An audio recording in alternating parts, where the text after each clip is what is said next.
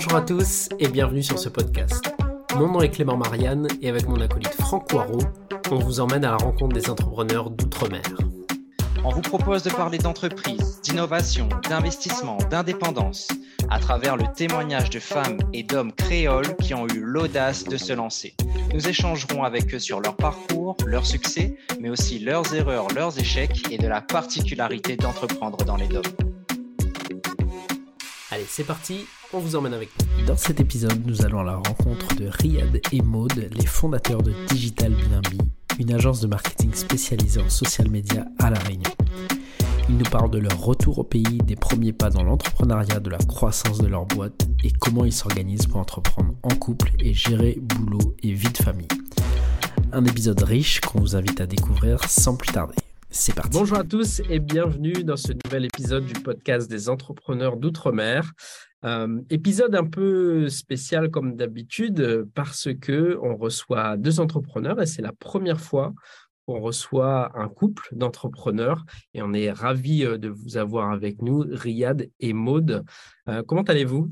Salut Clément, ça va? Merci, ravi d'être d'être là ce matin. Salut les gars, ça va? On est super en forme, prêt pour notre premier podcast. Trop cool. Franck, comment ça va? Là, pour une fois, tu n'es pas, du, pas euh, matinal, enfin matinal, mais à 3 heures du mat, puisque tu es avec nous à La Réunion. Et très heureux de t'avoir euh, ici euh, sous le soleil. Comment ça va?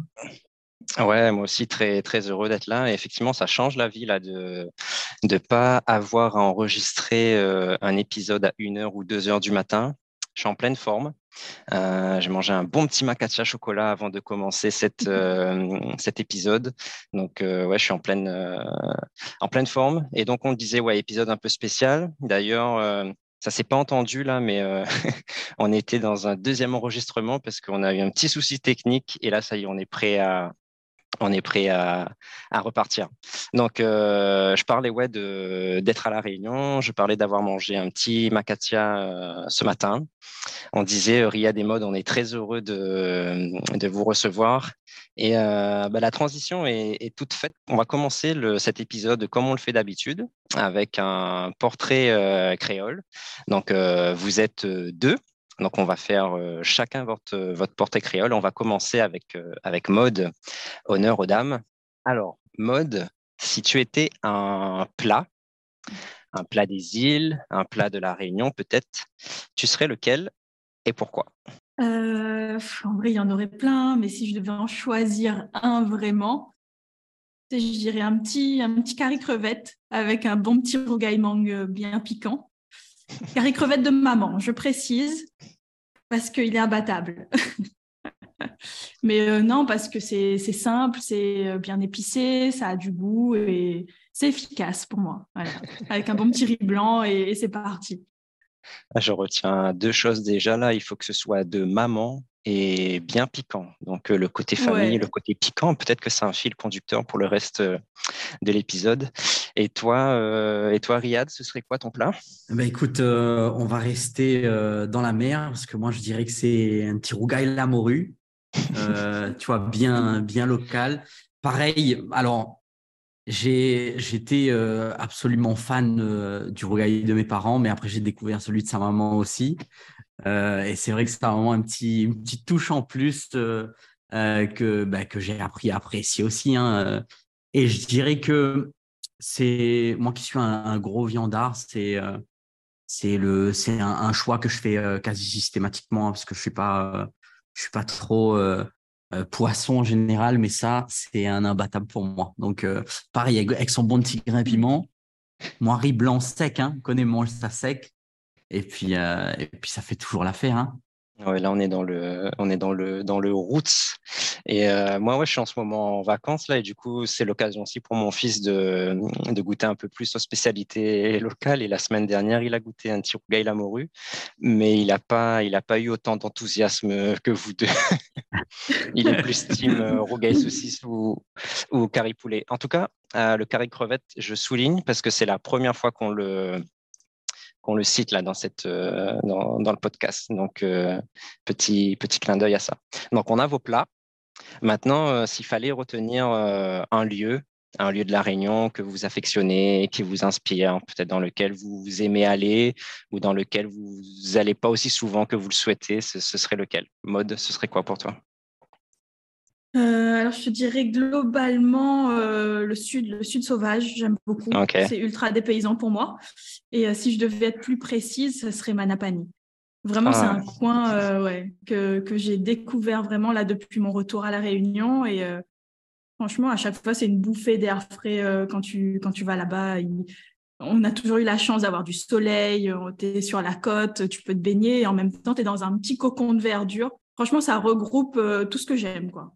Et, je me trompe peut-être, mais je pense que Riyad me rejoindra. Tu vas même même pas rebondir sur, sur sa réponse, Franck, parce que enfin, c'est un truc qu'on partage effectivement depuis qu'on est revenu. On a eu la chance d'y retourner euh, deux, trois fois, je pense, en prenant un petit BNB euh, euh, pour bien profiter là-bas. Et tu vois, ça, crée un lifestyle en fait qui nous représente beaucoup. Tu vois, être proche de la nature, proche de la mer.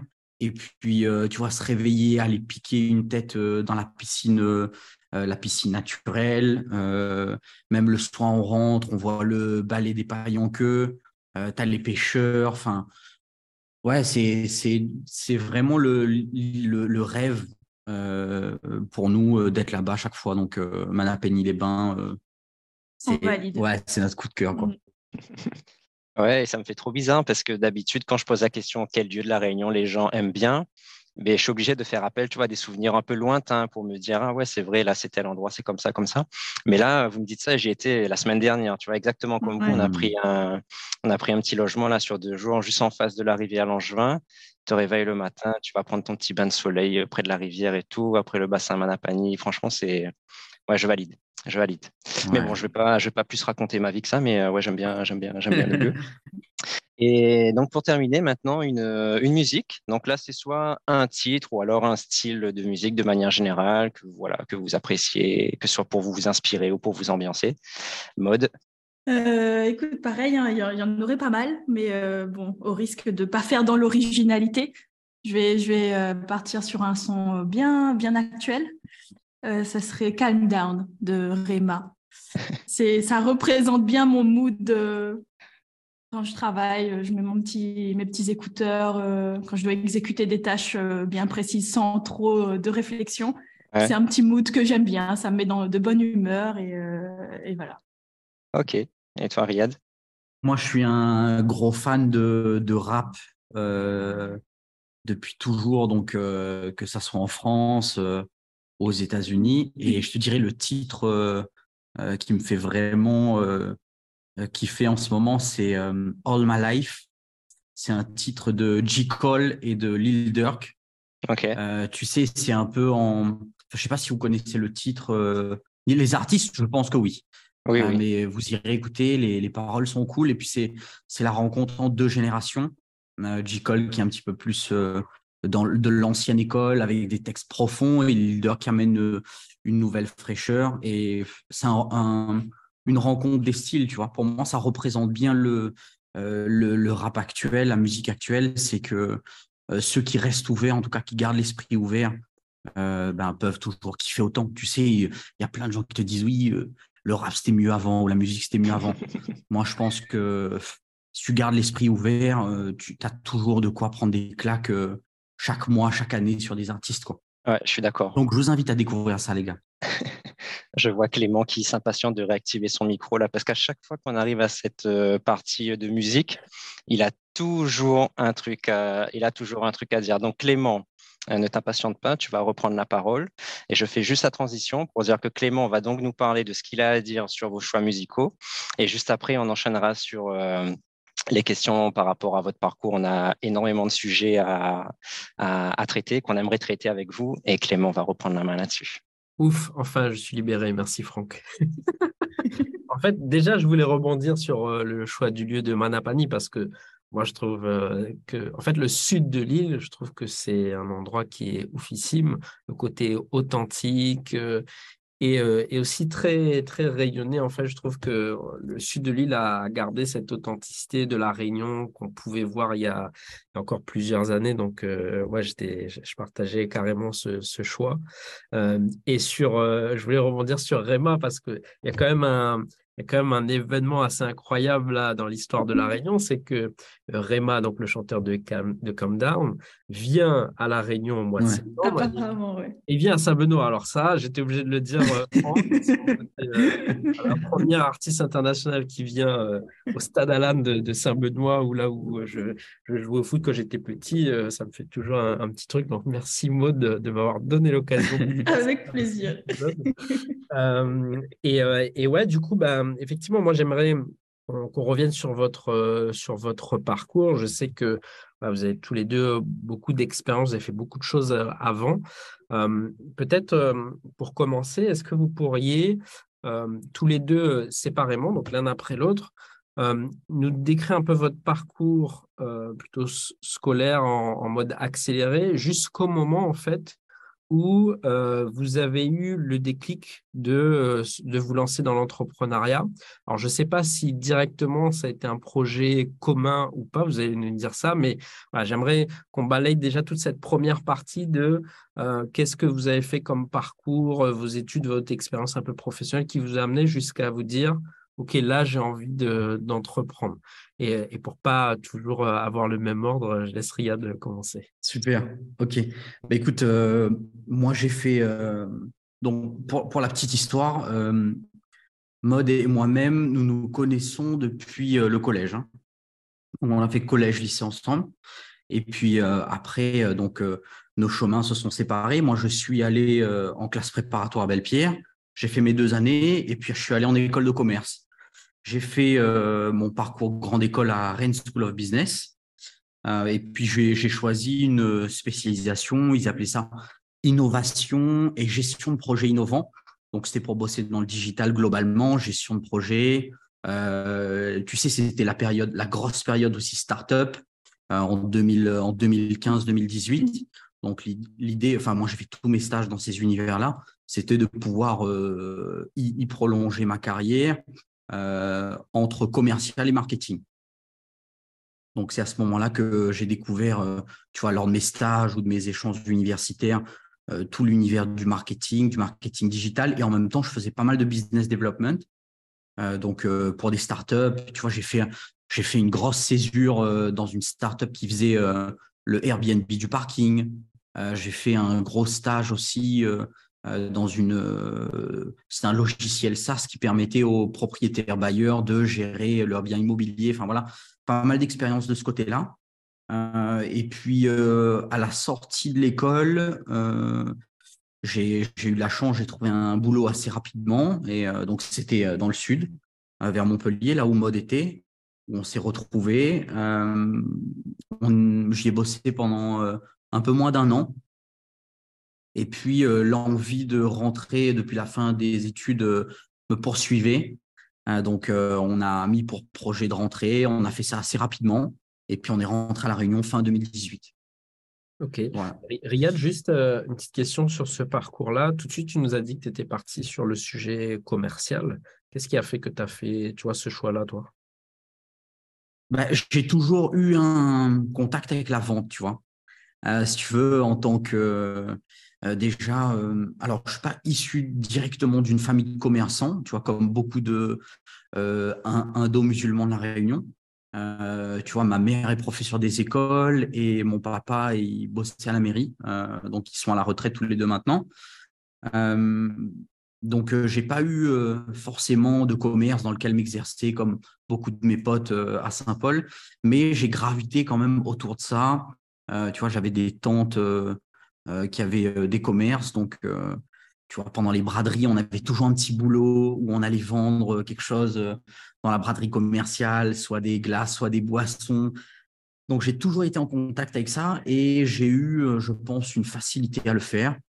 donc, c'était pour moi comme un choix un petit peu évident qui s'est précisé un peu avec le temps. Ça m'a été très utile, mais je savais que j'allais pas en faire une finalité et je pense que ça a été encore plus clair lorsque j'ai eu mon premier job de business development, donc à la sortie de l'école, où pendant six mois, neuf mois, j'étais vraiment dans une grosse période down de ma vie parce que justement, j'étais écrasé par la machine commerciale et ce qu'elle ce qu'elle exigeait de moi. Tu vois, c'était une grosse boîte, on était 200 personnes.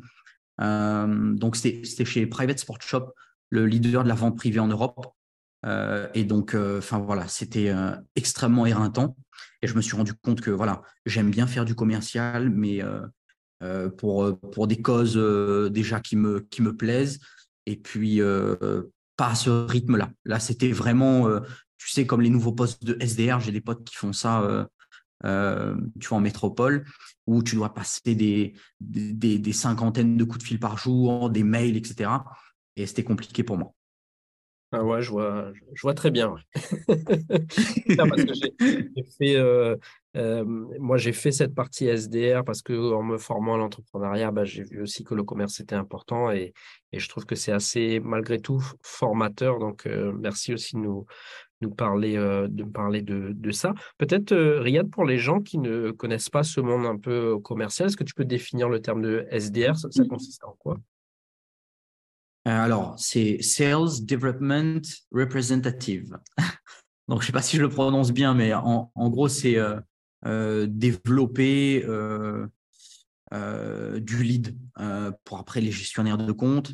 moi, je faisais un petit, c'était un peu plus transversal à l'époque. Hein, euh, je te dis ça, c'était en sortie d'école, ça devait être euh, donc 2017-2018. Euh, je pense que c'était pas aussi précisé dans la chaîne de process qu'aujourd'hui. Donc on faisait un peu, moi j'avais un pôle, donc je faisais tout ce qui concernait machine fitness, donc tu sais tapis de course à la maison, vélo elliptique et puis sport de combat. donc je devais démarcher des marques comme Everlast, Elite Fitness, enfin plein de choses pour pouvoir aller chercher euh, des machines à bas coût et puis qu'on puisse faire des ventes privées autour de ça. Et c'était un job, euh, c'est un job de, nous on disait c'est un, petit peu de, chien d'attaque, quoi, parce qu'il faut être tout le temps vif, faut être euh, capable d'aller chercher des points de marge avec des argumentaires, il faut être, ouais, faut être assez, assez agressif, je pense, dans les méthodologies. Ok, ok, super intéressant. Et du coup, le, ouais, le déclic plutôt entrepreneurial pour toi, il arrive à quel moment et pourquoi? Déjà, comme je te disais, cette période-là, je pense qu'elle a été très formatrice parce qu'elle m'a permis de savoir euh, euh, ce que je ne voulais pas faire. Euh, je pense que c'est important aussi dans une carrière. et puis, c'est toujours resté dans un coin de ma tête, surtout que j'avais pris donc la branche innovation entrepreneuriat autour des projets digitaux. Donc je me suis dit, écoute, à un moment donné, je vais me donner la chance de le faire. Et puis j'ai toujours gardé en moi, si tu veux, cet aspect. Euh, ben, euh, la, communauté euh, indo-musulmane à la Réunion est très liée au commerce et à l'entrepreneuriat. Et j'ai toujours dit à mon père, oui, papa, je vois tous mes potes, tu vois, ils, ils, ont des commerces, la famille a entrepris et tout. Pourquoi nous, on n'a pas fait, tu vois? Surtout que son père à lui, ils avaient déjà des, belles boutiques, euh, ils faisaient de l'import, ils vendaient euh, du prêt-à-porter à Saint-Paul. Et euh, donc, ça fonctionnait pour eux, mais mon père n'a pas voulu reprendre à une époque, tu vois. ça fonctionnait moins bien. Et c'est toujours resté un petit peu avec moi. Donc, je me suis dit, écoute, dès que je vais avoir l'occasion de le faire, je vais essayer de remettre un petit peu l'entrepreneuriat dans notre famille parce que c'est un, un, héritage qui est fort, tu vois. Mmh. Euh, et donc, le déclic, il est venu. Donc, on, a décidé de rentrer à la réunion. Euh, j'anticipe un petit peu sur l'histoire de mode, mais euh, fin 2018, c'est à ce moment-là qu'on s'est marié, qu'on a cherché du boulot hein, en rentrant à la réunion. Donc, moi, j'ai commencé à bosser et puis c'est toujours resté dans un coin de ma tête. L'entrepreneuriat, après, il est arrivé deux ans et demi quand même après cette expérience en CDI à La Réunion, parce que je devais à nouveau me refamiliariser avec le marché, euh, comprendre un petit peu, un petit peu l'évolution qu'il y a eu sur le marché local, les besoins, et puis euh, le temps aussi de me faire un, petit nom sur la place, tu vois. Donc ça a été progressif. Hein. C'est resté dans un coin de ma tête, mais j'ai été patient. Ouais, ouais, je comprends. Ok, écoute, c'était très clair. On va, on va refaire un petit euh, retour en arrière avec, avec Maud et après on, reprendra à ce niveau du parcours. Euh, Maud, est-ce que toi tu peux aussi, pareil, nous décrire un petit peu ton, ton parcours euh, global qui t'a emmené bah, jusque bah, cette phase que Riyad vient de, vient de décrire, qui est le déclic un peu entrepreneurial pour vous deux? Ouais, écoute, Bon, bah, du coup, le, début de l'histoire, euh, Riyad l'a un peu dit. Hein. on, a fait tout notre parcours scolaire classique ensemble, collège, lycée. Et puis moi, après, à l'inverse, j'ai choisi une voie euh, totalement différente. Donc, euh, je suis architecte de formation. J'ai suivi euh, une, école d'architecture. Donc, j'ai commencé à au port, pardon. Donc, j'ai fait ma licence au port. Et puis après, avec des, copines, on, était prêtes. On s'est dit, vas-y, on, y va, on, on, saute la mer et on va continuer là-bas. Donc, euh, en fait, euh, Montpellier, j'ai choisi Montpellier parce que tout simplement, c'était l'école qui était rattachée à celle de la Réunion, donc pas de souci de dossier, c'était un transfert euh, automatique, quoi. Et puis, il faut dire qu'à Montpellier, il faisait bon vivre. J'avais ma sœur qui était à Nîmes à côté et qui a déménagé à Montpellier entre-temps. Donc, la transition était, était plutôt, plutôt douce et rassurante. Du coup, voilà, master d'architecture, quelques, quelques échanges universitaires mais euh, ça n'a jamais finalement été une, une, passion, si tu veux, innée. Euh, mais bon, à un moment donné, tu te dis, bon, papa, papa et maman payent les études, il euh, faut quand même aller jusqu'au bout des choses et, ce sera au moins ça de, valider dans la poche.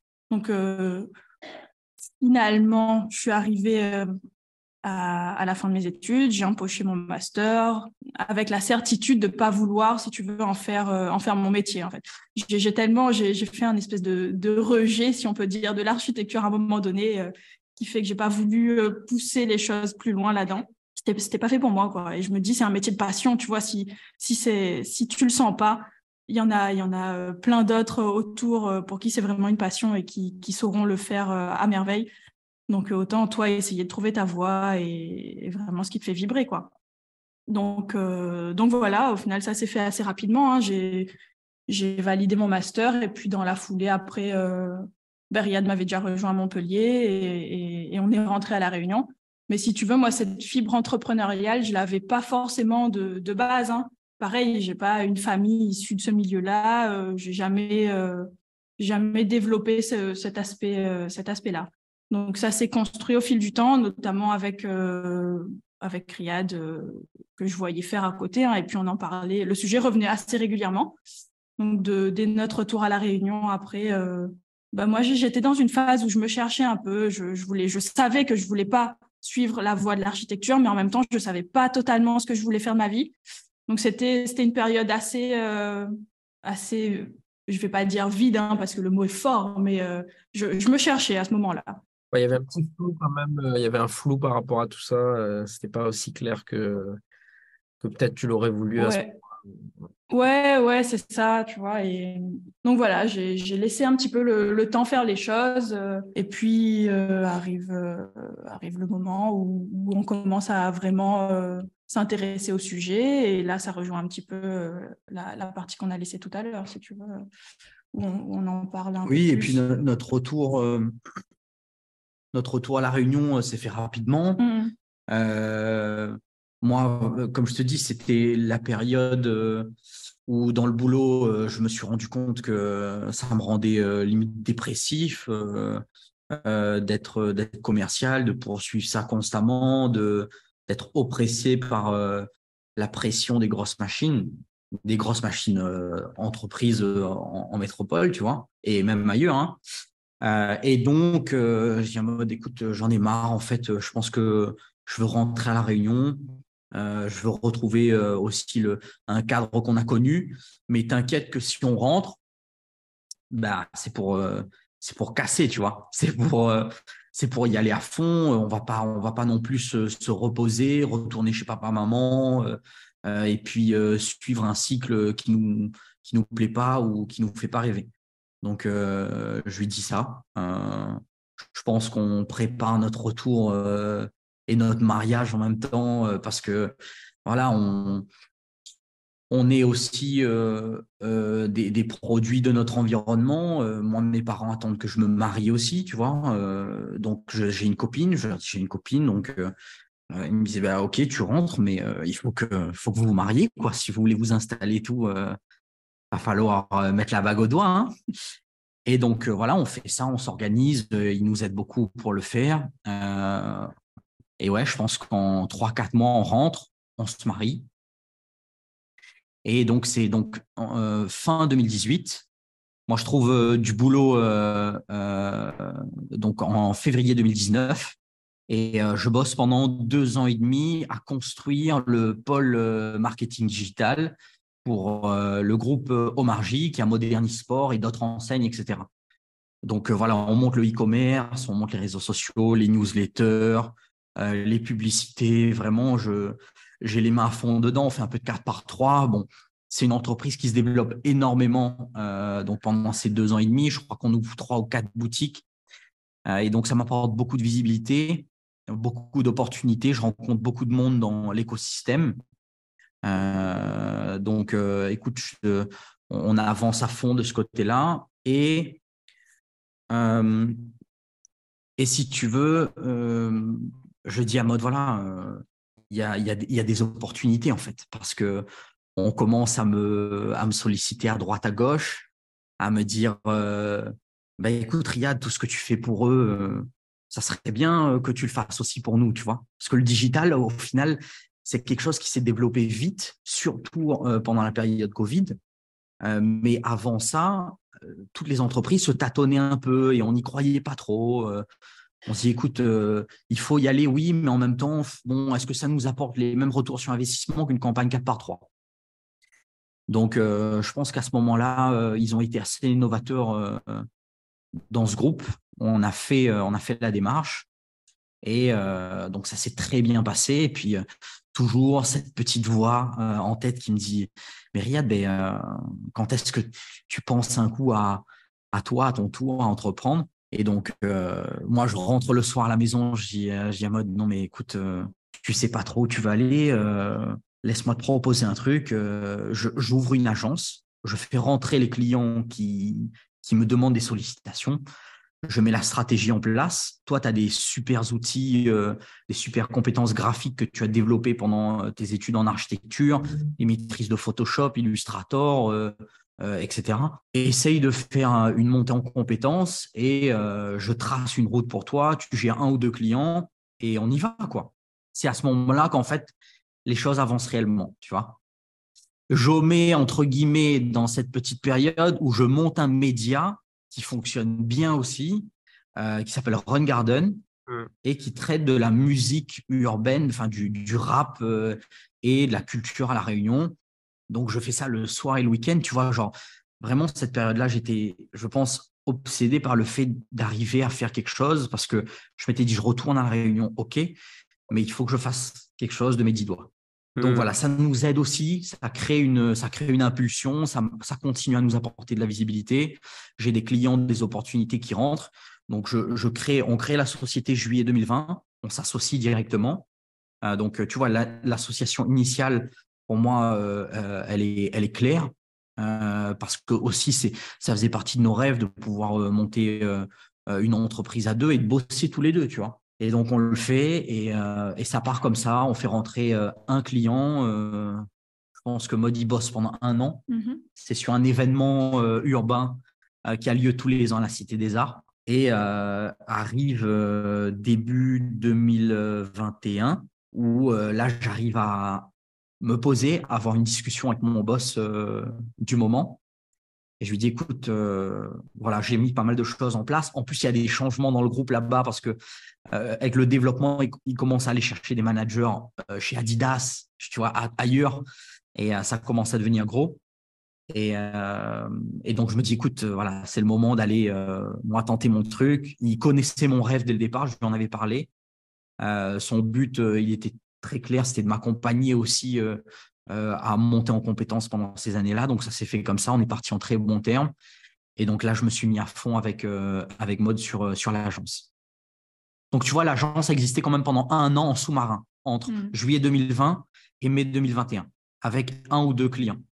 Ouais, la, transition est, hyper intéressante, je trouve, parce que tu vois, il y a, un sujet, je trouve, dont on parle assez peu dans les, parcours un peu entrepreneuriaux, en tout cas dans ce qu'on dans ce qu'on en voit. Tu sais, y a, je trouve qu'il y a toujours un peu cette dualité entre la réalité et ce qui transparaît un peu sur les réseaux et ça, je pense que vous connaissez ça même bien mieux que moi.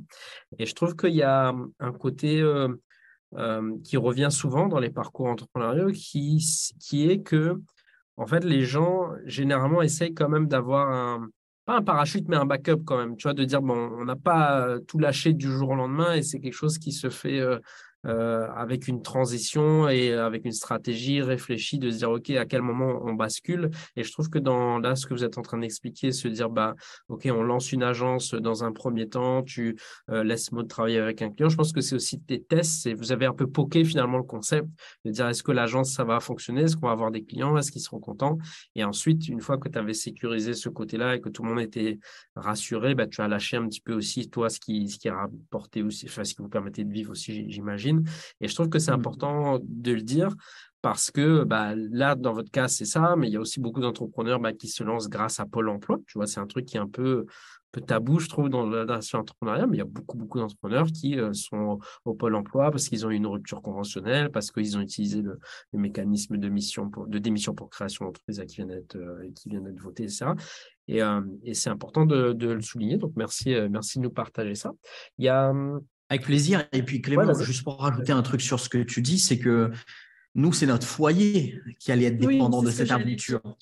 Tu vois Donc, euh, tu ne mets pas en risque un foyer, une, une, indépendance, un appartement, un loyer. Euh, euh, on n'était pas encore parents à ce moment-là, mais, mais tu vois, c'est une somme de choses qui font que normalement, si une personne raisonnable et que tu conçois euh, euh, tous les éléments de l'équation, tu es obligé de passer par ces vérifications pour déjà rassurer ton esprit et puis euh, t'assurer de réussir.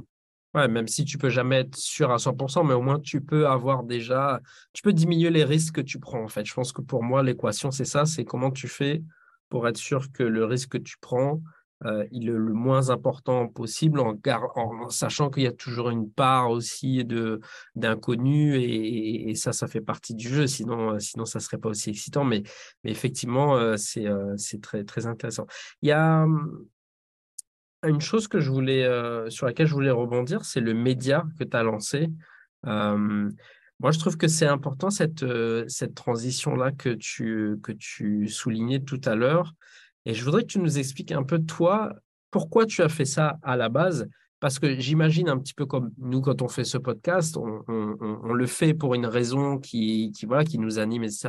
Mais derrière, c'est aussi des retombées en termes de visibilité, en termes d'impact aussi que tu peux avoir sur, le territoire. Et, tu l'as dit d'ailleurs, euh, je crois qu'un de vos premiers deals, c'était justement pendant un événement qui était peut-être lié, euh, lié à ça. Euh, toi, quand tu l'as lancé ce média à la base, quelle était ton idée et quelles étaient justement les répercussions, au-delà de ce que tu nous as déjà dit, sur ton projet entrepreneur oui, bah alors si tu veux, l'idée euh, de ce média, c'était euh, de nourrir une passion, euh, qui est la passion pour, pour, le, pour le rap, le, la musique, ils disent musique urbaine, après je sais que c'est un terme qui est un peu décrié aussi, mais ce, qui, ce qui vient entre guillemets du... ce qui est moins vu aussi à la Réunion. tu vois, il y a, y a, des musiques, les musiques soleil qui sont beaucoup plus mises en avant. Et moi, mon idée, tu vois, quand je pitchais le truc, c'était je veux faire le bouscapé local. Euh, et tout ce qui s'ensuit, euh, euh, avec les interviews, les concepts, vraiment avec beaucoup d'ambition. donc, c'était ça l'objet premier. Et après, je m'imaginais, tu vois, pouvoir en vivre, pouvoir monter des concepts, des deals avec des marques. J'ai commencé à développer un petit peu tout cet univers, ces, toute cette réflexion. Euh, et je pense qu'à un moment donné, euh, euh j'ai pas réussi à vendre le projet. Et puis je me suis rendu compte aussi que structurellement, la Réunion, on n'avait pas aussi toutes les structures financières, enfin celles qui payent hein, en métropole, c'est-à-dire les maisons de disques, tout ce qui est Sony, les, les, grosses boîtes tu vois, Universal, etc., qui, qui font des avances pour les artistes pour le promotionnel. À la réunion, si un artiste veut faire sa promotion, généralement, il le sort de sa poche. Et donc, tu vois, les perspectives économiques pour nous, donc on était une équipe de bénévoles, hein, on était 5-6 personnes mmh à écrire les articles, à aller faire les vidéos, les interviews, tout ça, c'était soir et week-end. Donc, en parallèle de mon CDI. donc, c'était vraiment la passion. Et puis, à un moment donné, ça s'est essoufflé. pourquoi? Parce que je me suis rendu compte, j'ai vu la réalité économique du marché. Je me suis dit, écoute, je ne pourrais pas en faire quelque chose qui, qui se transformera et qui, pour moi, pour, construire la longévité d'un projet, il faut qu'à un moment donné, on réussisse à y mettre un peu de financier. Sinon, c'est compliqué. Euh, pour, tout projet. Demain, s'il n'y a pas, euh, à un moment donné, tu y investis plusieurs heures par semaine. Et moi, euh, c'était, c'était au moins deux heures tous les soirs. Et les week-ends, je partais en interview tous les samedis matins. donc, c'était colossal comme somme de travail. Tu vois, j'ai investi dans des caméras. Je pense sur une année, j'ai dû investir 5, 6 000 euros dans des caméras, l'essence tous les week-ends, toutes les semaines pour aller faire des interviews des artistes qui étaient 100% gratuits, tu vois. Euh, et à un moment donné, je n'y retrouvais euh, malheureusement plus. Hum, et il fallait que euh, je puisse trouver un, quelque chose dans lequel j'allais investir mon temps et qui allait pouvoir aussi subvenir à nos besoins familiaux.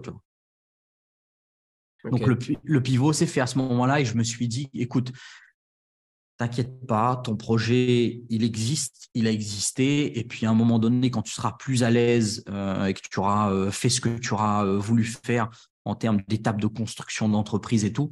Tu y reviendras, peut-être que tu auras plus de moyens, un staff que tu pourras dédier à ce genre de choses et euh, nous, nous, nous va rebarrer, tu vois.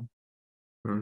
Mais, mais malgré, malgré effectivement que l'expérience soit terminée, est-ce que tu penses que d'une manière ou d'une autre, ça a contribué, tu vois, à ce que vous avez fait ensuite, à la création de l'agence ou, pas forcément? Totalement, totalement, parce qu'en fait, euh, tu vois, on n'imagine pas la somme de compétences qu'on peut acquérir à travers un projet gratuit, tu vois, à travers un projet passion. J'ai appris à développer des, à, démarcher des artistes. J'ai appris à leur vendre des concepts. J'ai appris à échanger avec des médias. On m'a invité à la télé à ce moment-là quand j'avais monté ce truc. J'écrivais des articles. Je gérais des, des, réseaux sociaux. En, je pense qu'en un an et demi, un an, pardon, en un an et demi, RG, donc Run Garden, est passé de euh, zéro abonné à 20 000 abonnés, tu vois, sur Facebook et Instagram, de, mes dix doigts. Donc, euh, il y a des compétences, en fait, qui, deviennent des acquis et qui te permettent de casser des barrières mentales sur la réussite d'un projet. la seule barrière, moi, euh, l'échec que j'ai considéré à ce niveau-là, c'était la partie euh, euh, rentabilité du projet. Mais tout le reste, c'était que du bénéfice. Et ça a été un tremplin au final pour la création de l'agence parce qu'effectivement, comme tu le disais, le premier projet, le premier événement urbain est, entré grâce à ce média. Donc, même si à un moment donné, on mène des projets qui on a l'impression, bon, s'il y a de la passion, voilà, c'est ce qui compte, mais bon, euh, on, y retrouvera quelque chose.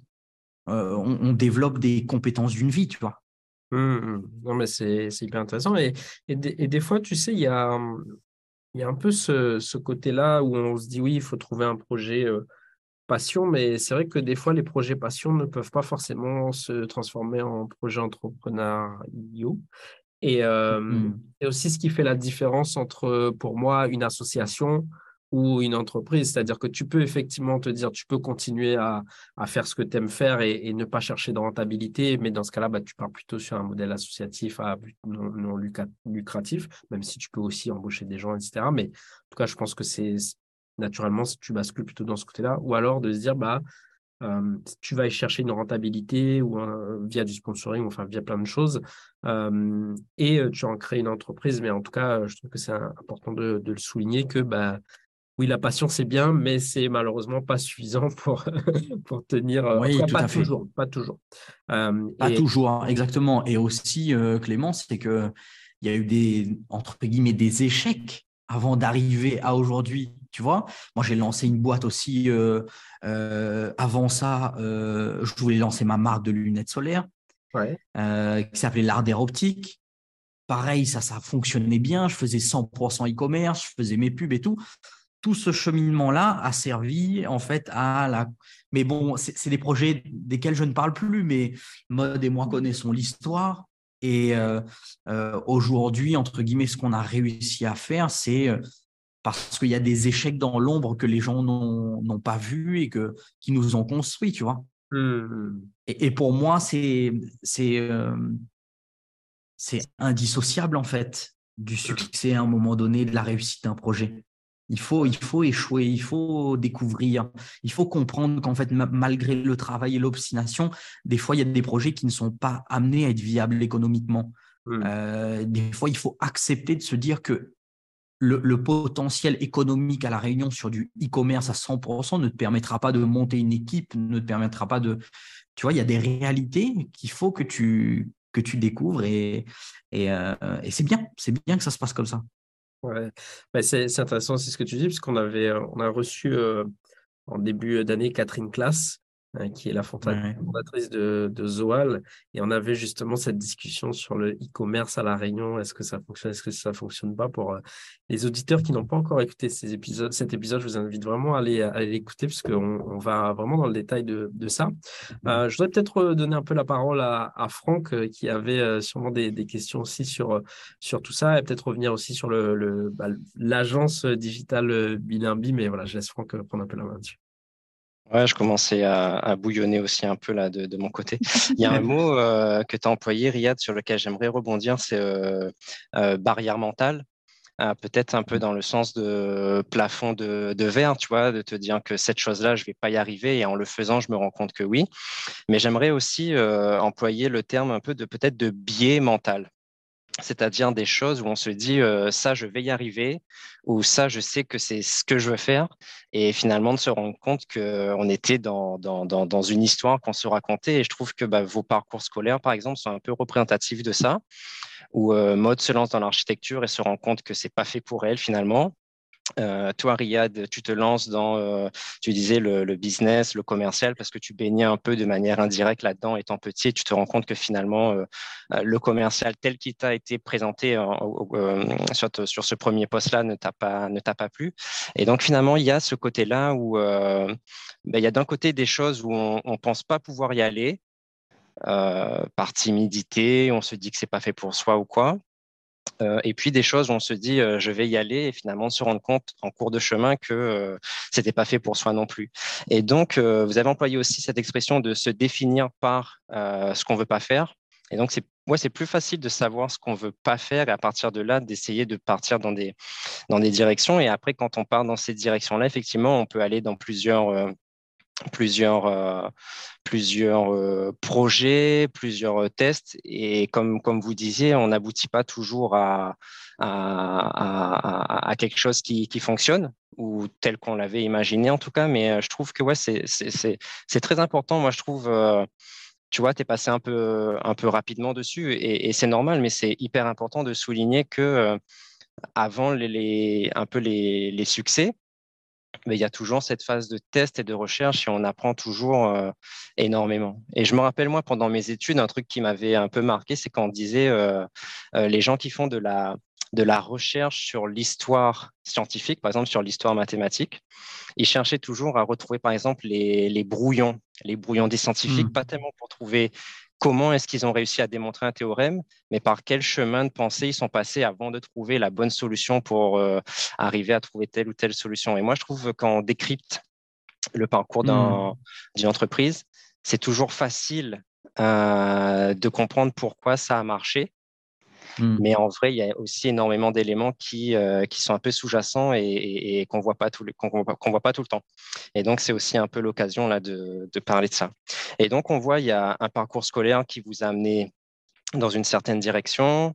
Euh, tu disais aussi que vous êtes le, le, produit de vos environnements, donc avec une influence familiale assez, assez grande aussi. Euh, tout ça mis en chemin, ça vous amène finalement à, aller pas à pas vers la création de Digital euh, Bilimbi, votre agence de marketing euh, digital. Euh, du coup, aujourd'hui, on est en 2023. Digital Bilimbi, c'est quoi? Allez, on fait une petite pause de 3 secondes dans le podcast. Toi qui es en train de nous écouter, si le podcast te plaît, pense à liker, commenter, nous mettre une note, ça nous fera très plaisir et ça donne de la visibilité à notre invité. C'est bon, tu as mis ton like, tu as écrit ton commentaire, tu as mis ta note, c'est parti, on passe à la suite. Digital Bilimbi, c'est quoi? C'est une agence aujourd'hui de. On est euh, huit personnes, nous, nous compris, hein mais c'est huit, personnes qui travaillent au quotidien euh, pour le compte d'une euh, vingtaine de clients, si je ne me trompe pas. Mhm. Euh, essentiellement axés sur le marketing digital. c'est une petite structure qu'on a construite finalement en, on va dire, deux ans vraiment. Hein, c'est à partir de 2021 vraiment où on a commencé à, mettre en place tout ça et où on a embauché notre premier alternant. Pour compléter, c'est une, une agence donc, qui, qui est positionnée sur le marketing digital, mais qui est résolument experte sur le social media. C'est ce qu'on vend aujourd'hui euh, à fond. Euh, c'est le positionnement qu'on a, a défini, euh, tu vois, après déjà bah, trois ans d'exercice là. et donc, on aide nos clients à faire trois choses principales. Mode n'a peut-être pas forcément ce discours-là parce que c'est vrai que c'est moi le commercial dans le duo, tu vois. C'est ce qui fait que ça fonctionne aussi aujourd'hui. Je pense qu'on aura l'occasion d'y revenir un petit peu plus, plus tard, mais euh, on a chacun nos, nos, rôles bien précis euh, au sein de la boîte qui fait que on a nos domaines d'expertise, on n'empiète pas sur le domaine de l'autre, mm. chacun euh, sait ce qu'il fait. C'est ça, exactement. et on avance bien comme ça. Donc, pour, pour te compléter notre pitch d'entreprise, voilà, donc résolument social média, euh, donc, on est une équipe, tu vois, dans laquelle euh, on a photographe, vidéaste, gestionnaire de compte, graphiste, euh, traffic manager. et donc, notre objectif pour nous, c'est d'apporter trois choses à nos clients visibilité, notoriété, de la vente grâce au digital et la fidélité de leurs clients. Donc, on, est axé avant tout sur la satisfaction client, la performance tu vois, 100% des clients qui ont bossé avec nous en 2022 euh, ont re-signé avec nous en 2023. Donc, on y, on y met un point d'honneur et euh, il y a zéro prospection chez nous. Tu vois, on ne bosse que sur recommandation. Finalement, le côté commercial, tu as réussi à donner à ta boîte le, côté commercial qui, te plaisait, loin des machines un peu écrasantes de, relance. Ça, c'est hyper intéressant. Ouais, vous parliez des, des clients. Euh, sans donner de, nom forcément, mais si vous deviez un peu décrire peut-être la typologie, est-ce qu'il y a une typologie type de clients que vous accompagnez? Oui, je dirais qu'on a euh, aujourd'hui un pool de clients qui doit être à 70% autour de gros commerçants. Quand je te dis gros commerçants, c'est euh, multi-points de vente, entre, en moyenne entre 3 et 10 10 points de vente, donc euh, voilà, qui ont un volume d'affaires, qui peuvent encaisser aussi des, charges euh, d'une agence externalisée et sur lesquelles on peut implémenter des stratégies intéressantes. Euh, à côté de ça, on bosse un petit peu avec des institutions publiques. ça nous est arrivé de bosser pour des villes. ça nous arrive aussi de bosser pour des, grosses associations de villes, tu vois, mandatées par exemple. et puis des grands groupes. Euh, ouais, des, très gros groupes euh, qui ont du, rayonnement à l'échelle de l'océan Indien. L'année dernière, on est allé à Mayotte, par exemple. Euh, ouais, on a bossé un peu avec un client sur Paris aussi. Donc, un petit peu au fil des opportunités, on, on, voit ce qui se présente. Est-ce que ça fit avec notre, notre identité d'entreprise, ce qu'on a envie de faire? Et puis, go ou no go, quoi. Ok. Moi, ça soulève une, une, question parce que vous disiez, voilà, vous avez aujourd'hui un portefeuille de, de 20 clients et on voit que mmh c'est des clients assez, assez importants. Donc, euh, félicitations pour ça. Euh, ça, peut, ça a été un peu abordé de ce, ce, premier client, ce premier festival qui a été, euh, dont on vous a confié en tout cas, je ne sais pas si c'était toute l'organisation ou peut-être juste la partie communication. Mais, juste la partie communication digitale. Mmh. Et du coup, euh, enfin, ma question derrière, donc ça, on a compris que c'est un peu arrivé par euh, Run Garden, si j'ai bien compris. Euh, et ce, ce, premier client-là qui correspond un peu à cette typologie que, que, que, tu décrivais, vous l'avez trouvé et vous l'avez signé comment? Après, le, mmh après ce festival-là, du coup. Ouais, alors si tu veux, il se trouve que cet événement est organisé par une structure qui gère aussi des artistes. Et donc, c'est moi, je, étant en contact avec beaucoup de managers d'artistes à La Réunion pendant cette période de médias, parce qu'ils veulent faire du promotionnel, ils veulent organiser des interviews, ils veulent qu'on couvre des événements, etc. Ils veulent beaucoup de choses. Mmh et euh, écoute, euh, il voit mes compétences en communication, il voit euh, le développement de, de RG. il me dit, écoute, bah, est-ce que ça te dirait de gérer toute la com de l'événement sur, je crois, 6-9 mois avant le déroulé de l'événement? Donc, on se rencontre, on se pose. C'était vraiment c'est pas, pas du bluff, mais genre, euh, il fallait qu'on vende quelque chose, il euh, fallait qu'on mette quelque chose sur pied. Euh, comment est-ce qu'on va gérer ça? Mode, mode, il fallait qu'elle monte en compétence. Ouais, surtout moi qui, qui n'avais vraiment aucune expérience dans le domaine, il hein, faut le dire. Aujourd'hui, on peut, on peut le dire, mais c'est vrai que j'ai appris sur ce compte-là, en quelque sorte. Hein. Exactement. Exactement. Donc, c'était, c'était pas ouais, c'était un peu fake it until you make it là euh, pour ce premier, cette première étape. Et euh, donc on y va, on fait le rendez-vous. Bon, en même temps, le gars nous fait confiance parce que euh, il voit ce qui est déroulé sur RG. ça peut pas moins bien se passer. Oui. Ça c'était mmh. sûr. Donc, euh, on, met euh, la stratégie en place, moi, avec toutes les compétences que j'ai développées. Euh, je leur fais des recommandations, on se fait des, allers-retours. Et puis, il y a une gestionnaire aussi qui, gère toute la partie organisation de l'événement. On est étroitement liés et on arrive, surtout que c'était leur première expérience aussi de gestion, parce que l'événement a 3-4 ans, je pense, ou, peut-être un peu plus jeune. Et donc, du coup, c'est le moment où ils décident de se professionnaliser, ils dédient un mmh. budget à ça.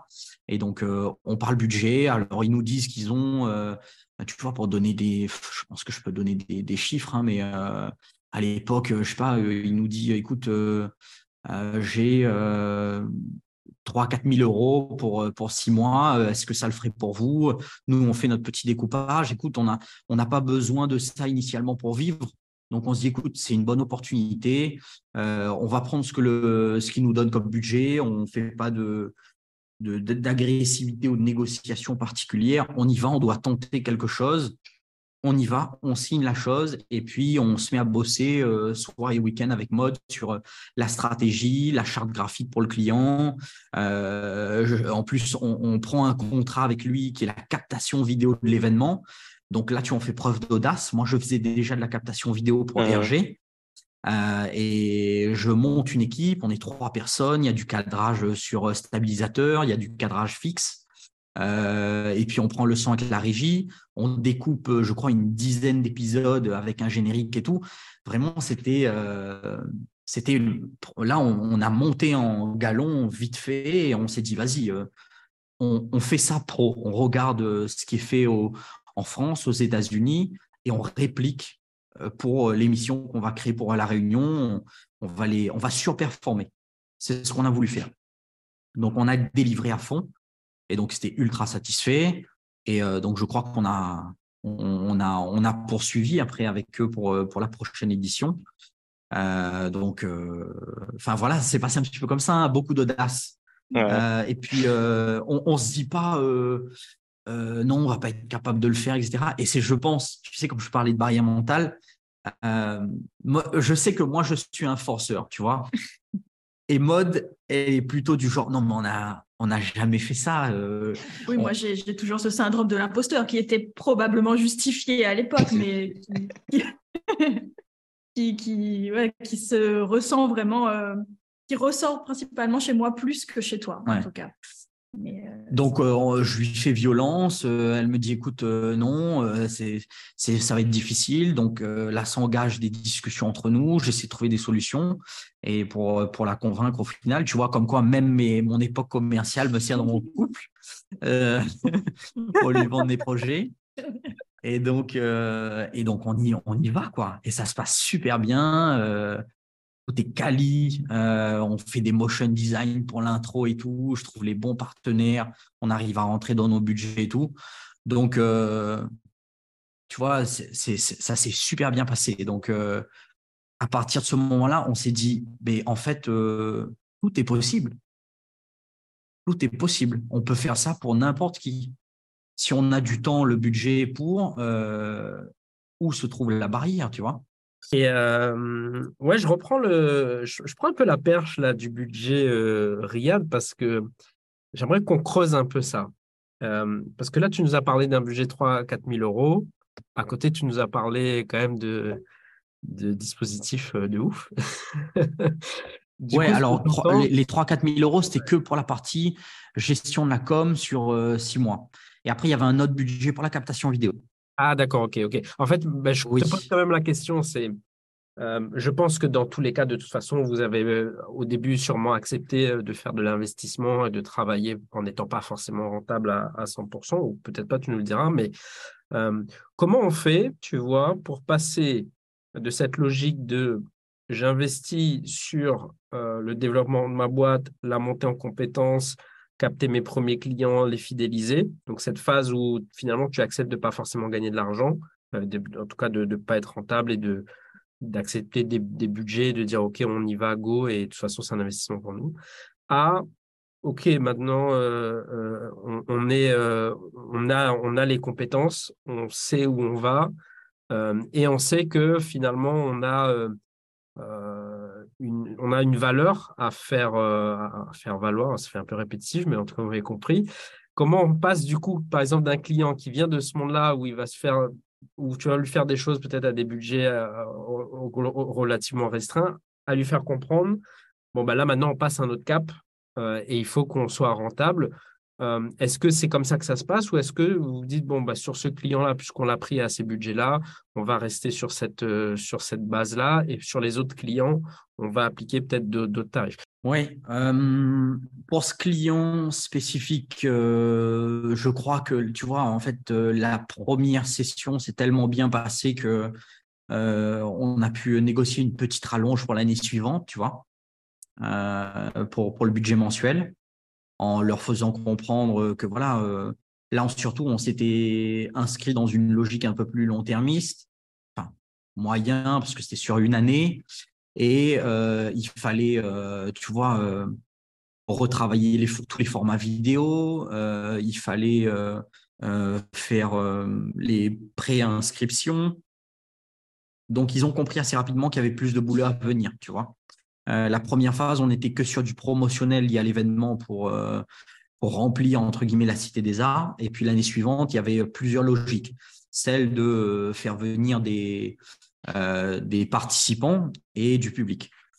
Donc, il y avait assez rapidement pas mal d'arguments pour augmenter un peu le budget. Puis le travail avait été déjà très bien fait. Donc, on avait clairement cet objectif de surperformer pour pouvoir avoir nos, nos armes et nos arguments euh, pour entrer dans, la discussion commerciale pour la suite.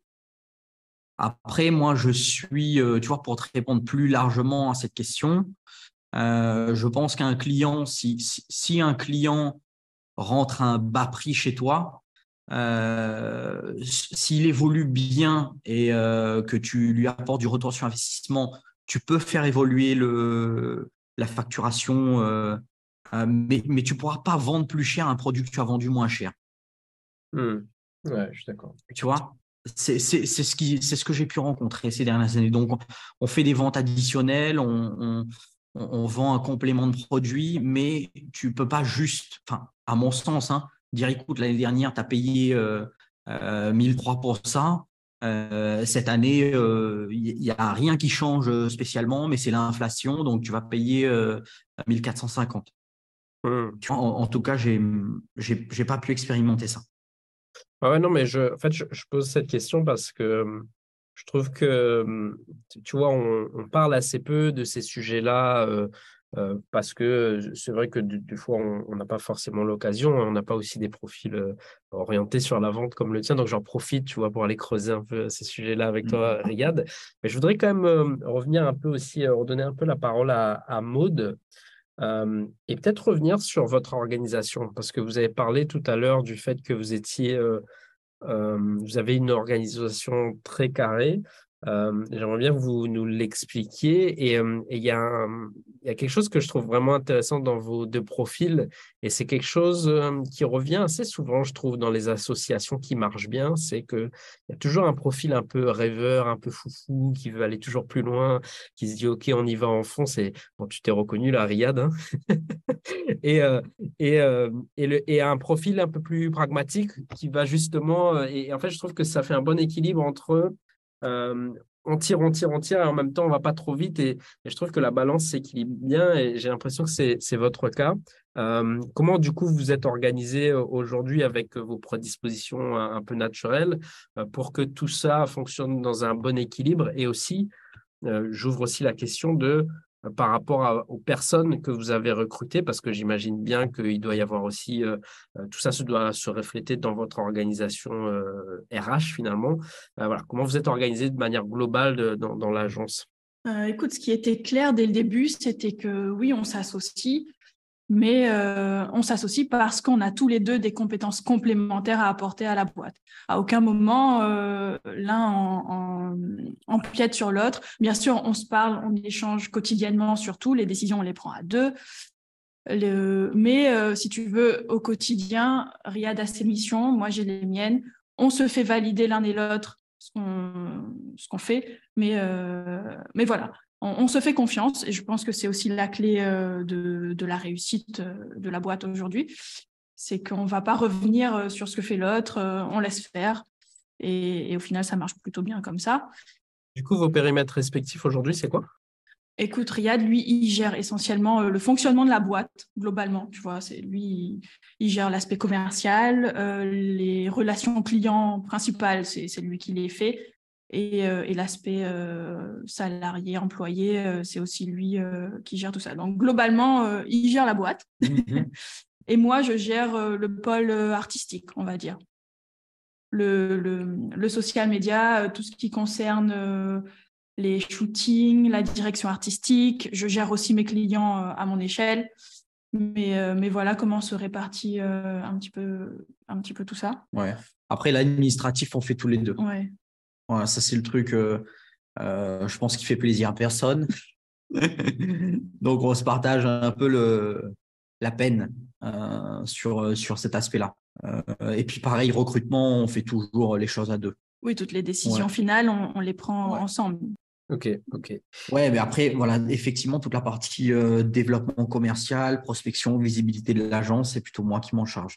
Ouais, et puis ça se reflète aussi par, par le biais de nos études. Tu vois, ça c'est facilement euh, dispatché. C'est naturel. De manière naturelle. Ok, ok. Euh, ouais, Riyad, est-ce qu'on peut revenir euh, peut-être sur, euh, sur cette phase de croissance que vous avez connue? Parce qu'on a eu le début où vous étiez à 2 et vous disiez, que, vous disiez tout à l'heure que maintenant vous êtes à, à 8. Euh, c'est quand même mmh un, fois 4, c'est beaucoup en deux ans. Mmh. Euh, comment, euh, comment vous avez abordé cette période? Comment ça s'est passé? Et, et, en fait, vous avez aussi connu la création d'une équipe. J'imagine aussi que c'est un autre métier, tu vois, que de gérer une, équipe, une agence à deux et, et, et de gérer ensuite six personnes derrière. Donc, j'aimerais bien qu'on revienne un peu sur toute cette phase de, de croissance de l'agence. Oui, pas de problème. Alors, écoute, donc on a démarré à deux. Euh, dans, notre, euh, dans notre ancien appartement. Euh, c'était pas un garage pour nous, mais c'était c'était un, petit bureau, une petite pièce qu'on a transformée. donc, on gérait tout ça depuis, depuis là. moi, j'allais faire mes réunions commerciales directement chez les clients ou dans un café, et puis on avançait comme ça.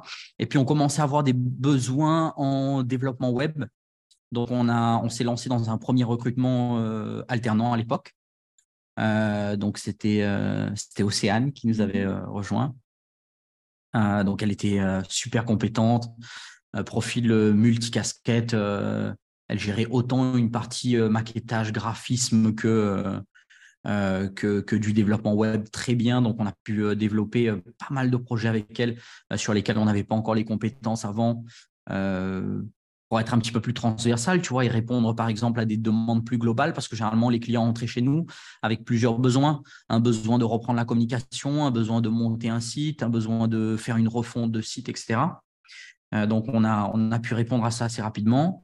on ne voulait pas trop s'engager sur un premier contrat parce que voilà, on s'était dit que la, la, rentabilité de la boîte et puis les, les, premiers fonds devaient aller vers nous pour qu'on puisse se rémunérer et puis pour pouvoir créer une, un, un, rythme hein, en fait à l'agence.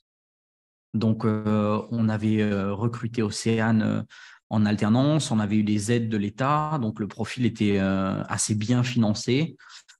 donc, ça s'est développé comme ça. On a signé, je pense, le premier mois que je rejoins l'agence officiellement à temps plein, donc c'est juin 2021.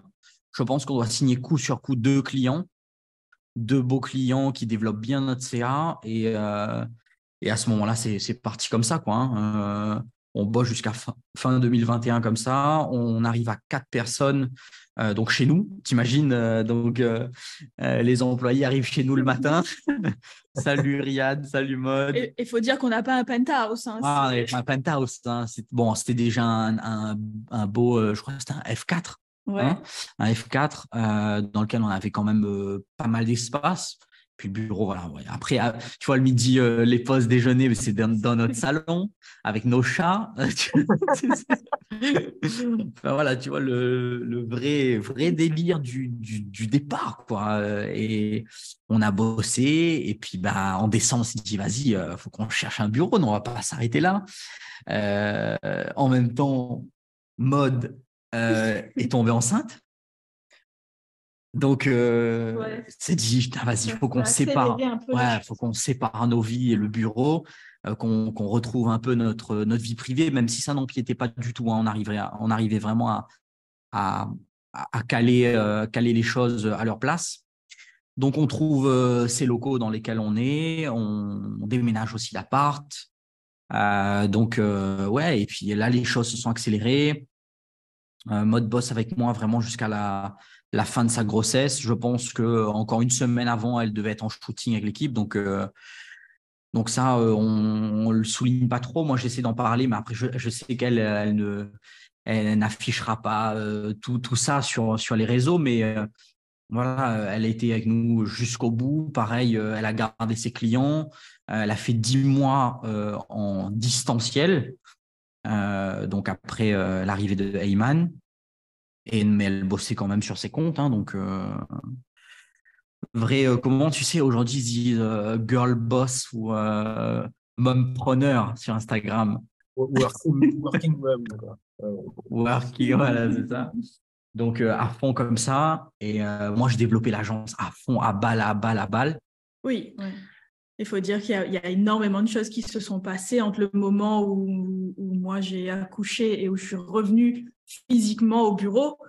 Ouais, la boîte avait changé. La boîte avait changé. Euh, je pense qu'on devait être déjà à 6. Hein Plus toi, non? Oui, on était 6. 6 ou 6 ou ouais. Entre 6 et 7. Mode revient.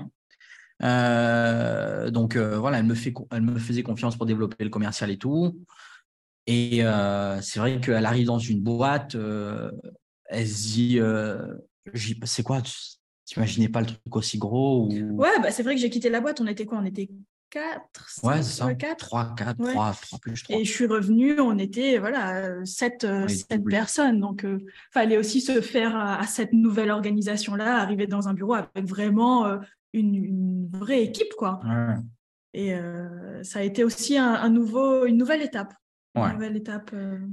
Beaucoup de beaucoup de discussions entre nous, euh, à savoir en fait euh, où est-ce qu'on voulait aller initialement, euh, est-ce que notre vision s'était pas désaxée pendant les, moments où mode n'était pas au bureau et moi j'avais continué à développer avec avec mes ambitions et ma vision du truc parce que il faut bien comprendre que même si on se retrouve tous les tous les soirs et qu'on échange toute la journée quand, quand tu vois pas le truc se développer, je pense que tu, tu n'es pas forcément en phase avec l'évolution qui, qui, se projette, tu vois. Euh, le fait que je gère euh, l'équipe euh, tous les jours, que je suis en contact avec eux. Et puis voilà, il y a mode doit revenir, apprendre à connaître des gens, apprendre à, à, installer aussi sa, sa place avec l'équipe. retrouver l'énergie d'associer, tu vois. Donc, pas mal de challenges à ce moment-là. donc, ça, c'était cette année, hein Ouais. Début d'année. Début d'année. Et donc, ouais, aujourd'hui, une vingtaine de clients, ben, un chiffre d'affaires intéressant tous les mois. et donc, ce qui nous permet d'assurer là aujourd'hui nos, nos CDI et, et, nos, deux alternants. Donc, donc c'est vraiment cool, une, belle évolution. Aujourd'hui, on, est en, questionnement sur, sur la suite, sur le modèle qu'on a. on a une machine qui fonctionne super bien, une, équipe sur laquelle on peut compter et, et, où on a de la confiance aussi qui s'est installée. Euh, et on a pu justement transformer nos alternants en CDI. Donc, euh, ça, c'est une super belle évolution quand, tu as des gens qui grandissent en même temps que la boîte, euh, qui ont envie de s'investir et tout. Donc, voilà, un petit peu où on en est aujourd'hui. Très clair, très clair. Il y a un des points là, moi, que je voulais, aborder avec vous pendant cet épisode, parce qu'on l'a dit, vous êtes le premier couple d'entrepreneurs qu'on reçoit. on a la chance en plus de vous avoir tous les deux.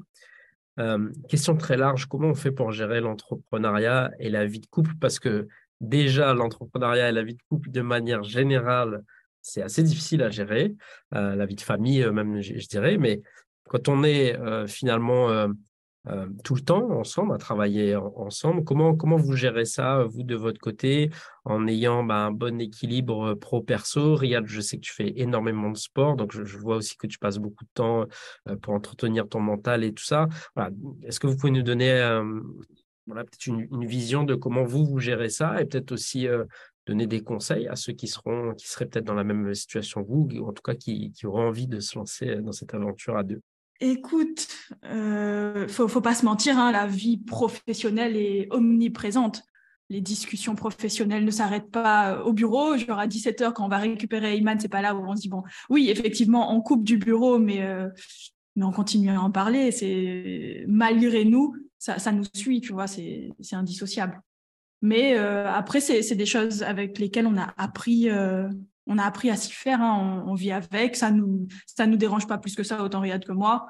Euh, c'est, je pense que c'est aussi euh, en fonction des, personnalités de chacun. Tu vois, nous, je sais que ça nous dérange pas de parler boulot euh, à 23 heures le soir ou, quoi, même si on est à la maison, et il dort, on se concentre sur nos projets, etc. Mais ouais, je pense que c'est vraiment selon les personnalités de chacun. Certaines personnes seront peut-être plus... Plus structurées que nous, tu veux dire? Ouais, qui se mettront un peu plus de limites. Nous, c'est vrai que même si on coupe à 17 heures, on va récupérer Ayman. Euh, bon, le, le, pro reste hmm. présent. Ouais, c'est ça. Pour compléter, je dirais que c'est n'est pas fait pour tout le monde. Ouais, déjà, Nous, on se connaît depuis euh, pas mal de temps. On sait comment l'un fonctionne et l'autre aussi. Et on a trouvé euh, notre méthode, je pense, notre équilibre. Euh, et on est tellement passionné maintenant que c'est vrai que les discussions professionnelles euh, sont, sont passionnées aussi. Donc, tu vois, ça, ça fait, ça fait partie de, notre, de notre identité maintenant, l'entrepreneuriat, je pense. on l'a complètement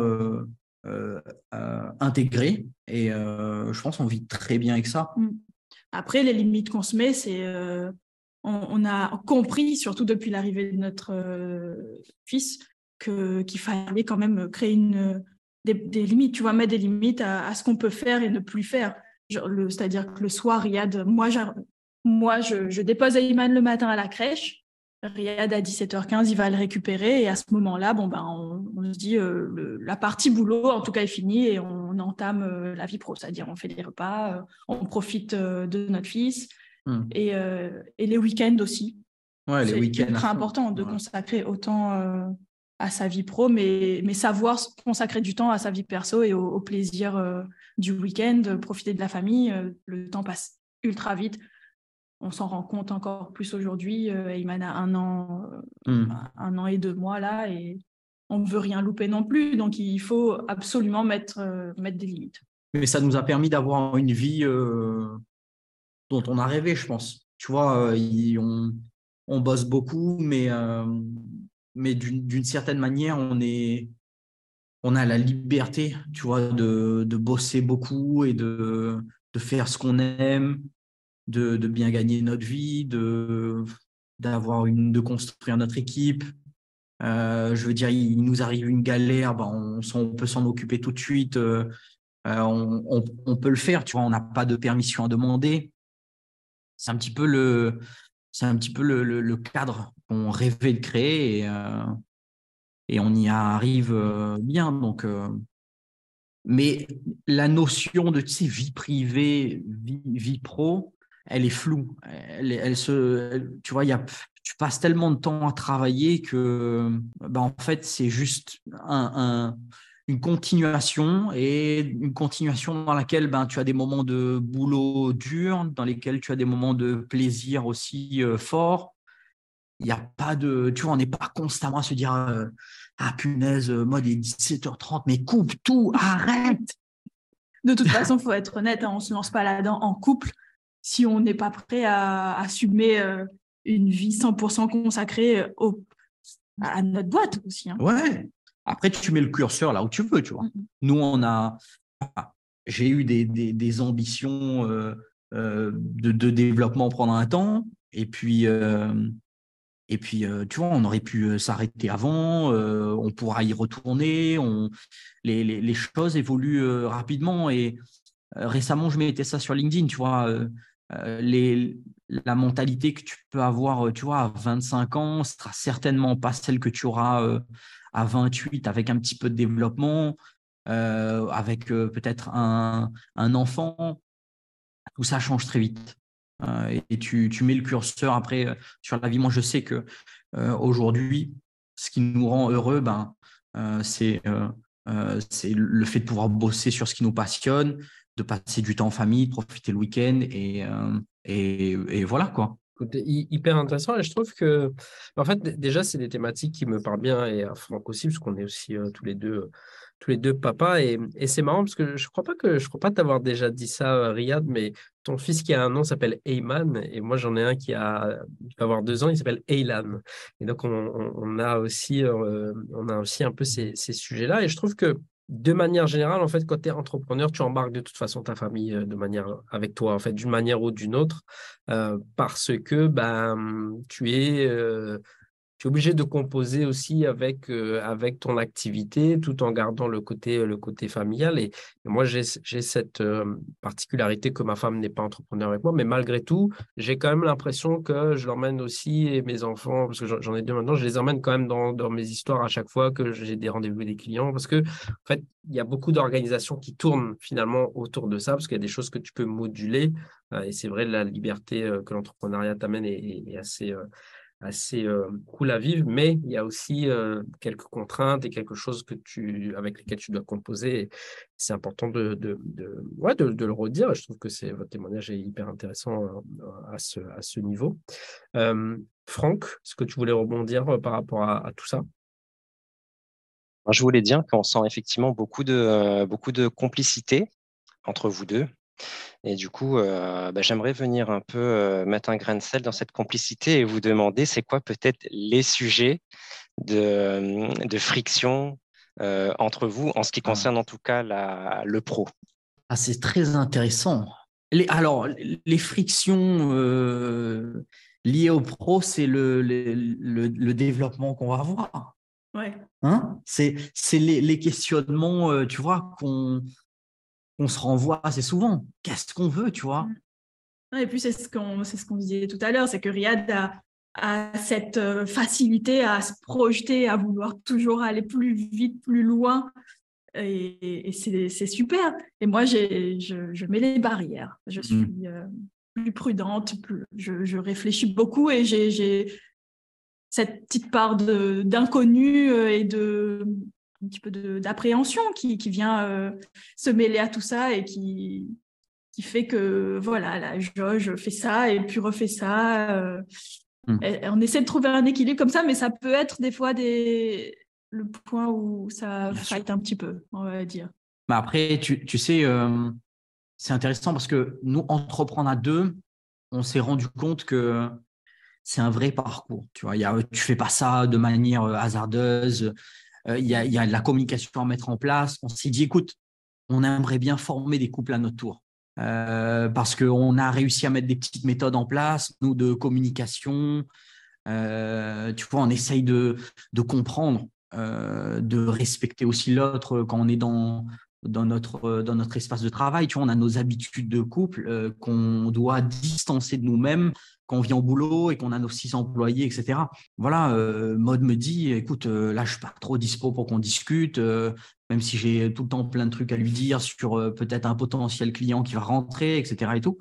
Et on, on, a réussi à, je trouve, mettre un système en place qui rend la communication, qui rend l'entrepreneuriat à deux plus, un peu plus processé, tu vois un peu plus euh, dirigé et ça évite euh, des, bêtises, même par exemple pour nos feedbacks et tout. Euh, tu vois, on prend le temps de se les dire, on essaie de s'améliorer. Moi, je lui demande, écoute, qu'est-ce que je, qu'est-ce que je pourrais mieux faire de ce côté-là S'il y a des trucs qui foirent, c'est, pour, enfin, moi, je vois plus l'entrepreneuriat seul comme étant une, une, une, possibilité, tu vois. Je voulais me relancer dans un truc tout seul cette année, euh, mais euh, tu vois, j'ai mis deux, trois mois, j'ai bossé dessus. Je me suis dit, putain, il me manquait un truc, quoi. Et euh, du coup, j'ai dit à mode, bah vas-y, tu veux pas te aussi avec moi? Sur un truc Du coup, là, vous allez partir sur, sur autre chose. C'est top secret. Qu'est-ce qui se passe? Non, c'est pas top. C'est pas top secret, vu qu'on a commencé à, on a commencé à communiquer un petit peu dessus. là, le prochain projet sur lequel on travaille, c'est un, c'est un format d'infoprenariat euh, sur lequel on, aimerait accompagner des couples à entreprendre.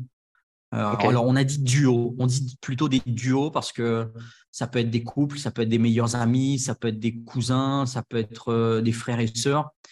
Et c'est de réussir en fait à, à créer un, un, binôme qui fonctionne. Euh, parce qu'il y a, tu vois, certains, certains éléments dont on a parlé pendant cette interview et pendant, euh, euh, pendant enfin, d'autres trucs qu'on a développés aussi au fil des années, qui, qui, peuvent, tu vois, mener un, un duo à l'échec et on aimerait transmettre ça à notre tour. moi, j'ai formé quelques équipes de com l'année dernière et euh, je voulais en faire mon projet principal pour cette année, mais euh, bah, en fait, je me retrouve euh, tellement dans, le duo qu'on a formé. Et puis, Mode était OK aussi pour se lancer là-dedans.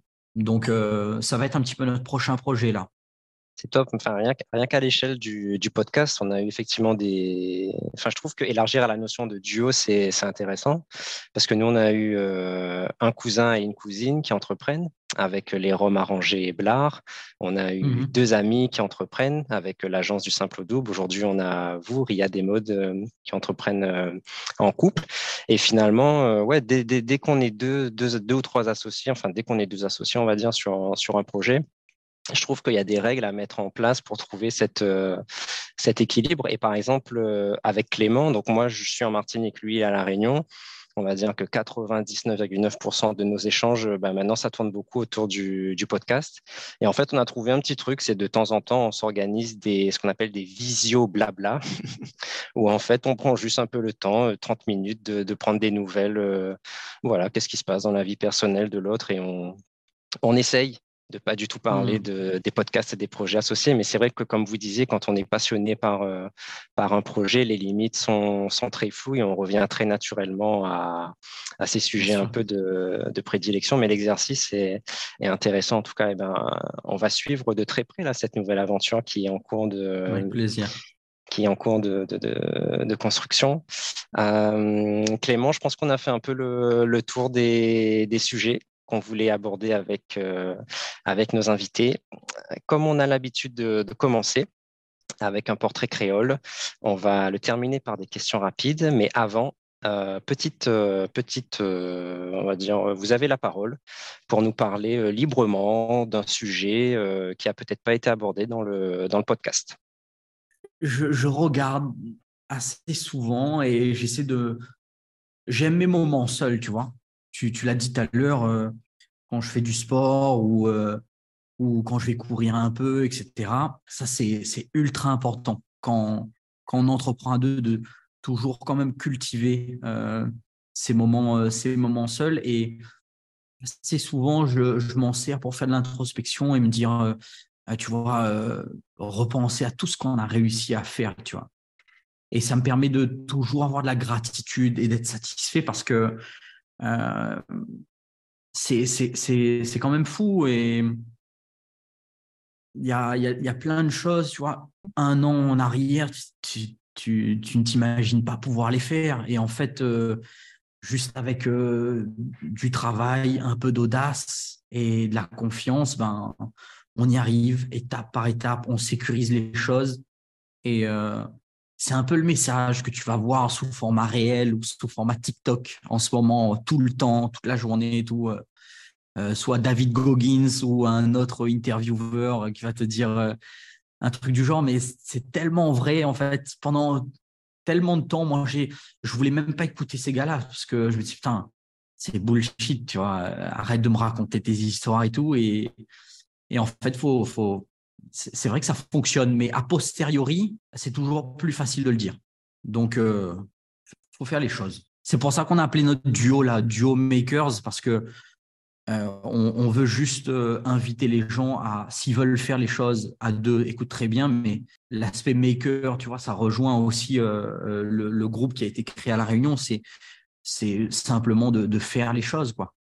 Bien intéressant. Et merci d'avoir choisi ce sujet, parce que j'ai pas voulu te le souffler. Mais en vrai, j'espérais secrètement que tu nous parles de ce côté un peu, un peu au, sens large développement personnel, sans, sans justement y mettre le côté tu vois, un peu des fois vendeur sur YouTube que tu peux avoir, parce que je trouve que il y a quand même un, comme tu viens de le dire, il y a un fond de ça qui est quand même très fondé et très intéressant. Mais en fait, tu, le, tu, vois ces conseils-là autrement quand tu as vécu tout ce parcours-là. Parce que pour moi, l'entrepreneuriat, c'est aussi un cheminement que tu fais à l'intérieur de toi, tu vois. C'est là où tu te découvres, tu apprends aussi à, à, à, accepter comment tu fonctionnes, que d'autres personnes fonctionnent différemment. Et, et je trouve que ce côté-là de, de, se recentrer sur, euh, sur soi via le sport ou via plein d'autres choses, et je pense que beaucoup d'entrepreneurs reviennent au sport parce que c'est, un des trucs qui catalyse le plus justement ton introspection en, lâchant un peu prise sur euh, tout le boulot de ça. Euh, et je te remercie voilà, de l'avoir, redit parce que c'est, c'est hyper important. Franck, je est un grand adepte de sport aussi, alors j'imagine que tu as un petit, petit truc à, rajouter aussi là-dessus. oui, oui, moi je trouve que enfin, trouver son équilibre, c'est hyper, euh, hyper important et je trouve que, tu vois, au tout début de l'épisode, tu disais on arrive pas mal à se définir par la négative. Euh, par rapport à ses choix et tout. Et je trouve aussi qu'on arrive à trouver euh, ce qui contribue à notre équilibre en passant justement par des moments de, de déséquilibre. Tu parlais de ces mois de down, toi, que tu as eu. Et je trouve que quand on passe par une phase euh, compliquée sur plusieurs aspects qui nous obligent à se recentrer sur, euh, sur nous, à ce qui nous fait du bien, ça nous aide aussi à, bah, trouver les choses qui nous aident à, aller mieux, que ce soit le sport, que ce soit passer un moment euh, à la plage, que ce soit passer un moment privilégié en famille avec ses proches ou quoi. On peut tous trouver son, son petit truc qui nous aide à aller bien. On arrive à la fin de cet, épisode, Riyad Maud. Merci pour euh, tous les éléments que vous avez donnés. On a l'habitude de finir euh, nos épisodes euh, avec des questions rapides. Donc là, la règle du jeu, comme vous êtes à deux, ça va être de vous mettre d'accord sur une seule réponse et de manière, enfin de, façon la plus concise possible. Alors, vous pouvez y réfléchir, on coupera les temps de réflexion au montage. ma première question, c'est sur tout votre parcours là, ça a été quoi votre plus grosse galère que vous avez connue et comment vous l'avez surmontée? Je dirais que le, plus gros challenge, on, est encore constamment dedans et je pense qu'on sera, euh, dedans euh, pour toute la durée de vie de notre entreprise. C'est en fait euh, l'aspect gestion d'équipe, le fait de construire une équipe performante, euh, impliqué, euh, tu vois, où tout le monde aussi trouve son développement personnel, parce qu'il ne faut pas oublier que c'est un, c'est un organisme vivant, tu vois, une entreprise. Donc, euh, ça, on, ne sait jamais. Je pense que c'est le, le, plus gros challenge qu'on rencontre en tant qu'entrepreneur. Ok, trop cool. ma deuxième question sur les trois que je vais vous poser, c'est Jusqu'à maintenant, euh, c'est quoi votre plus grosse fierté, tu vois, de tout votre parcours entrepreneurial à, Dieu Moi, je dirais que c'est l'entreprise. C'est ouais, c'est tout, c'est le parcours, c'est le fait d'avoir été parent et d'entreprendre. Ouais, c'est toutes les petites euh, victoires mis bout à bout qui fait qu'on en est là aujourd'hui. Ouais, pour moi, il n'y a rien à enlever. Mmh. Mm. C'est les trois ans. C'est les trois ans, Clément. Parfait, parfait. Et c'est franchement, c'est assez agréable parce que depuis tout à l'heure, on vous interview, on vous a pas fait la remarque, mais vous êtes, vous êtes, très solaire en fait. Vous souriez, ça se voit que vous êtes heureux en fait dans votre, dans votre quotidien. Et, on sent aussi beaucoup de sincérité. Donc, euh, merci de nous transmettre ça. Ma dernière question pour vous, c'est à votre avis, c'est quoi la plus grosse qualité nécessaire à un bon entrepreneur? La plus grosse qualité d'un entrepreneur, c'est d'être deux en vrai. Hein. De, tout gérer à deux et de se de s'aider sur les remises en question, sur les, questionnements de l'un et l'autre, de s'éclairer là-dessus. Ok, eh écoutez, on, a cette belle qualité qui nous avait jamais été euh, citée euh, et une belle citation aussi pour, euh, pour l'épisode, je pense qu'il illustrera bien notre échange. Riyad Maud, merci beaucoup pour votre temps, votre bonne humeur et vos sourires pendant toute l'heure et demie qu'on vient de passer ensemble. On arrive à la fin de cet épisode. On vous souhaite beaucoup, beaucoup de réussite sur tous les projets que vous allez mener, notamment les derniers que vous venez de, de, lancer. On va suivre votre mmh. actualité avec beaucoup d'intérêt. Peut-être pour terminer, est-ce que vous pouvez nous dire où est-ce qu'on peut justement suivre votre actualité, vos projets? Bah Écoute, on s'est lancé sur Instagram et TikTok. Donc, c'est Duo Makers, D-U-O.M-A-K-E-R-S sur Instagram et TikTok. Et euh, c'est là où on va partager un petit peu le parcours, euh, euh, ce qu'on ce qu'on ce qu'on a appris comme leçon, tu vois, ces trois dernières années. Et on a on a un format voilà qu'on doit préparer, travailler encore un peu, et puis pour se lancer à fond là-dedans, quoi. Ok. Écoute, euh, je vais vite euh, follower le compte euh, de ce pas. Merci à tous les deux et à très vite pour de nouvelles aventures. Merci à vous, à très bientôt. Merci. C'était le podcast des entrepreneurs d'outre-mer. Et on espère sincèrement que ça vous a plu et inspiré. Si c'est le cas, vous pouvez nous le faire savoir en mettant un like et en nous le disant dans les commentaires. Et bien sûr, pensez à vous abonner pour ne pas rater la sortie du prochain podcast.